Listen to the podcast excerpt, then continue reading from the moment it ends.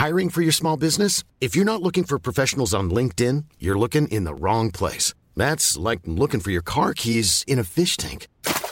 LinkedIn helps you hire professionals you can't find anywhere else, even those who aren't actively searching for a new job but might be open to the perfect role. In a given month, over 70% of LinkedIn users don't even visit other leading job sites. So start looking in the right place. With LinkedIn, you can hire professionals like a professional. Post your free job on linkedin.com slash people today.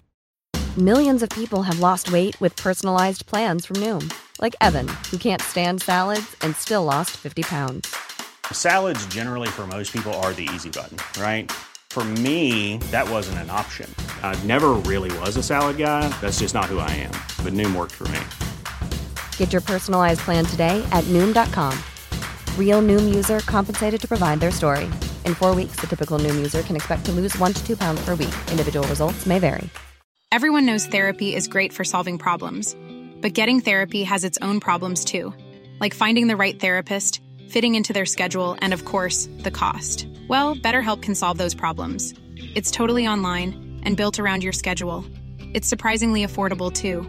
Connect with a credentialed therapist by phone, video, or online chat, all from the comfort of your home. Visit betterhelp.com to learn more and save 10% on your first month. That's BetterHelp H E L P. Posloucháte pořad Životy slavných, ve kterém vám Pavel Zuna přiblíží osudy významných mužů a žen, kteří v dobrém, ale někdy i ve zlém změnili podobu tohoto světa. Pokud byste chtěli pořad sledovat v jeho videoformě, najdete ho na internetové televizi MOL TV. Nyní už vám ale přejeme příjemný poslech.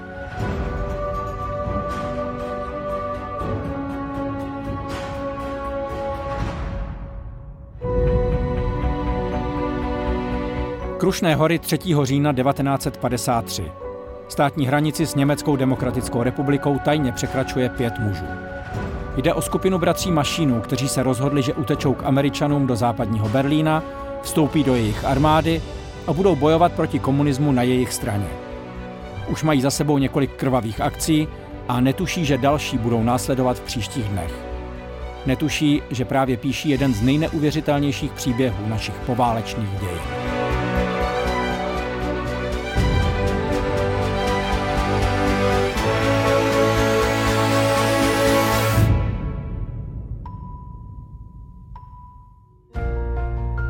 Ten příběh musíme začít vyprávět u otce bratří Mašínů.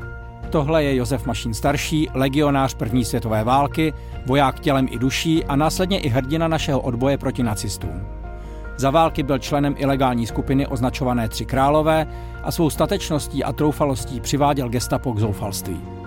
Nakonec byl přece jen dopaden a v červnu 42 na kobyliské střelnici popraven. Před smrtí ale stačil svým dětem napsat moták, ve kterém stálo. Bojoval jsem za vaši drahou vlast. Nechtěl jsem připustit, abyste jednou i vy byli porobenými otroky, níbrž abyste zůstali svobodnými a volnými občany. Pamatujte si, že hájit svobodu své vlasti a národa je povinností každého uvědomělého Čecha. I vy jednou takto musíte postupovat.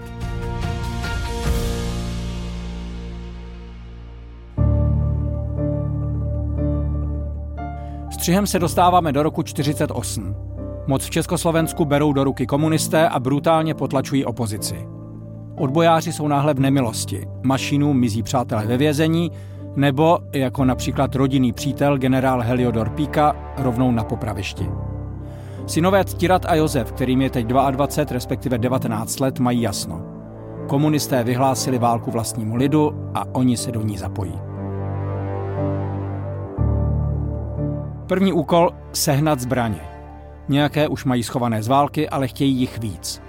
Dávají dohromady partu kamarádů s podobným smýšlením a po sérii menších sabotážních akcí přepadnou v červnu 51 služebnu SNB, tedy tehdejší policie, v Chlumci nad Cidlinou. Akce skončí fiaskem. Žádné zbraně neukradnou a když se jim nedaří omráčit jediného policistu ve službě, Oldřicha Kašíka, Josef Mašín ho zastřelí. Takhle bude na tuto situaci vzpomínat po 50 letech. My jsme mysleli, že ještě nahoře v prvním poschodí v Chlumci, že jsou ještě další, bylo to v noci, policie SNBáci. A tak eh, jsme měli obavu, že nás tam v této situaci přepadnou, tak já jsem dvakrát na něj vystřelil na toho SNBáka a zastřelil jsem ho tam. Akce ukázala, že mladíci se neštítí ničeho. To se potvrdí o dva týdny později při dalším přepadení služebny SNB, tentokrát v Čelákovicích. Tady už se sice zbraně ukrást podaří, ale s ještě krvavějším koncem. Místního policistu Jaroslava Honzátka stírat mašín omámí chloroformem, sváže mu ruce a když je policista v bezvědomí, podřízne mu hrdlo nožem. To, že jsme chtěli jenom nějak zbraně, jak se taky píše a to, že jo, a, a nikomu nic neudělat, to, to, je hloupost. Jsme si říkali, to, to, tohle to jsou všechno darebáci a na co potřebujeme zbraně? Zbraně jsou na to, aby se stříleli s těm lidi. No tak můžeme rovnou začít se zabíjením těch, který ty, kterým ty zbraně veme. Situace se komplikuje, když stirada mašina zatknou za plánování ilegálního přechodu západní hranice. I když ho mučí, vyšetřovatelé nepřijdou na to, že má na svědomí zabíjení na policejních stanicích a pošlou ho v uvozovkách jen na dva a půl roku do uranových dolů v Jáchymově. Zbytek skupiny se mezi tím rozhodne, že sežene peníze na jeho osvobození.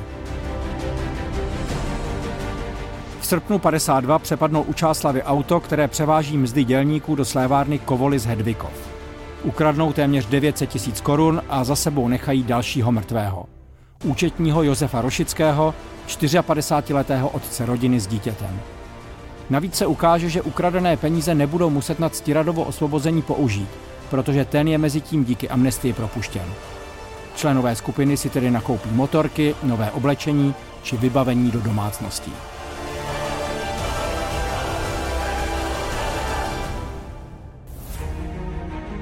Záhy však dojdou k závěru, že začínají mít horkou půdu pod nohama a rozhodují se, že je čas odejít na západ.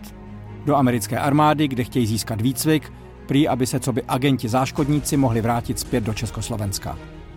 Nápad utéct přes Šumavu do západního Německa i hned zavrhnou, protože hranice je ostře hlídaná. Prý bude jednodušší přejít Sověty okupované východní Německo a proniknout do západního Berlína, který tehdy od zbytku světa ještě nedělila žádná zeď.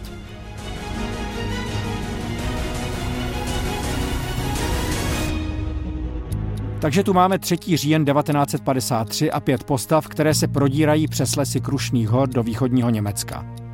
Kdo je na cestě? Stirat Mašín, 23 let.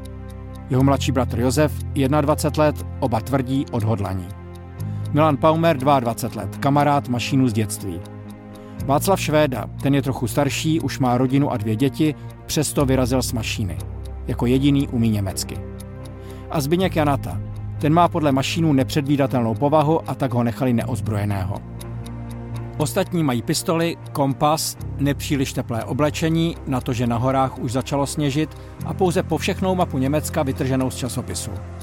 Mají před sebou 250 kilometrů a myslí si, že do Berlína dojdou bez problému za necelých sedm dní. V tom se ale šeredně mílí.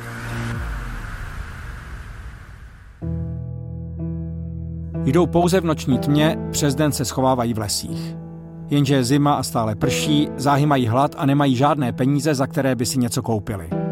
Žijí z toho, co si utrhnou na stromech nebo najdou na polích. Zkoušejí prodat hodinky či svetry, vloupají se do vesnických stodol. Po týdnu trmácení nastřádají takovou sumu, která jim vystačí na noční přejezd vlakem do městečka Ukro, asi 100 kilometrů před Berlínem.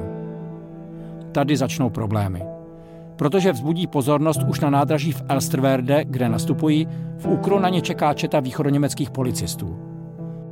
Pětice uprchlíků na ně v nádražní chodbě spustí palbu a doslova se prostřílí ven. Zabijí dva Němce, dalšího zraní a vyběhnou ven pravou částí tohoto schodiště. Zbigněk Janata však ve zmatku vyběhne nalevo a od skupiny se oddělí. Druhý den je dopaden, mučen a Němci rázem mají jména i podoby českých uprchlíků a vyhlásí úplnou mobilizaci. K honu na Čechy se bude v dalších dnech postupně přidávat až 20 tisíc německých policistů a sovětských vojáků.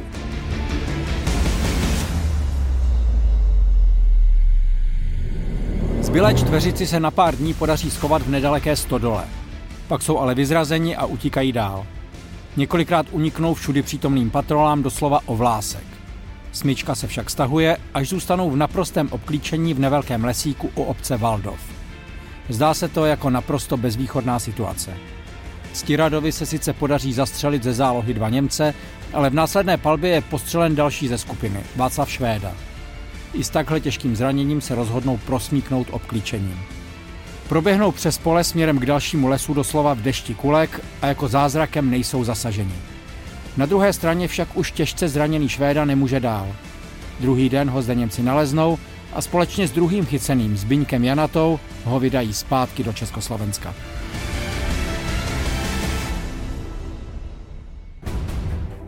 Zbylá trojice je mezi tím opět v naprosté pasti v dalším nevelkém lesíku. Obklíčení je tu zas. Zachrání se tím, že pod haldou vykáceného dřeva vyhrabou díru v zemi a do ní na celé čtyři dny zalezou. Byla to fuška, byla to i díra pro jednoho, kde jsme byli tři potom. Pak, jak jsem říkal, nemohli jsme jít ani na záchod tam. Když někdo chtěl na záchod, tak to byl velký pořad otočit a stáhnout. Dva stahovali jednomu kalhoty, pač jinak to nešlo. Opět je jako zázrakem nikdo neodhalí a když obklíčení pomine, všichni tři se probíjejí dál směrem k Berlínu.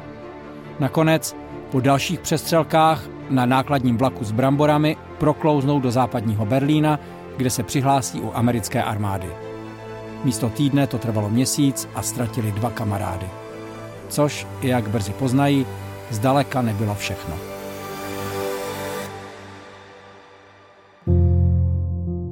Tak tedy končí jeden z velkých příběhů studené války. Příběh, který i po 70 letech vzbuzuje vášně a vyvolává nekonečné polemiky. Pro jedny jsou mašinové hrdiny, kteří dokázali neuvěřitelnou věc a strapnili pořádkové jednotky hned dvou komunistických zemí tak, jako nikdo jiný. Pro jiné to naopak jsou pouze chladnokrevní vrazy, protože pro způsob, jakým zlikvidovali bezbraného omámeného policistu a bezvýznamného civilního účetního, prý neexistuje žádná omluva. Snad jediné, na čem se obě strany shodnou, je to, že příběh bratří Mašínových je živý i dnes.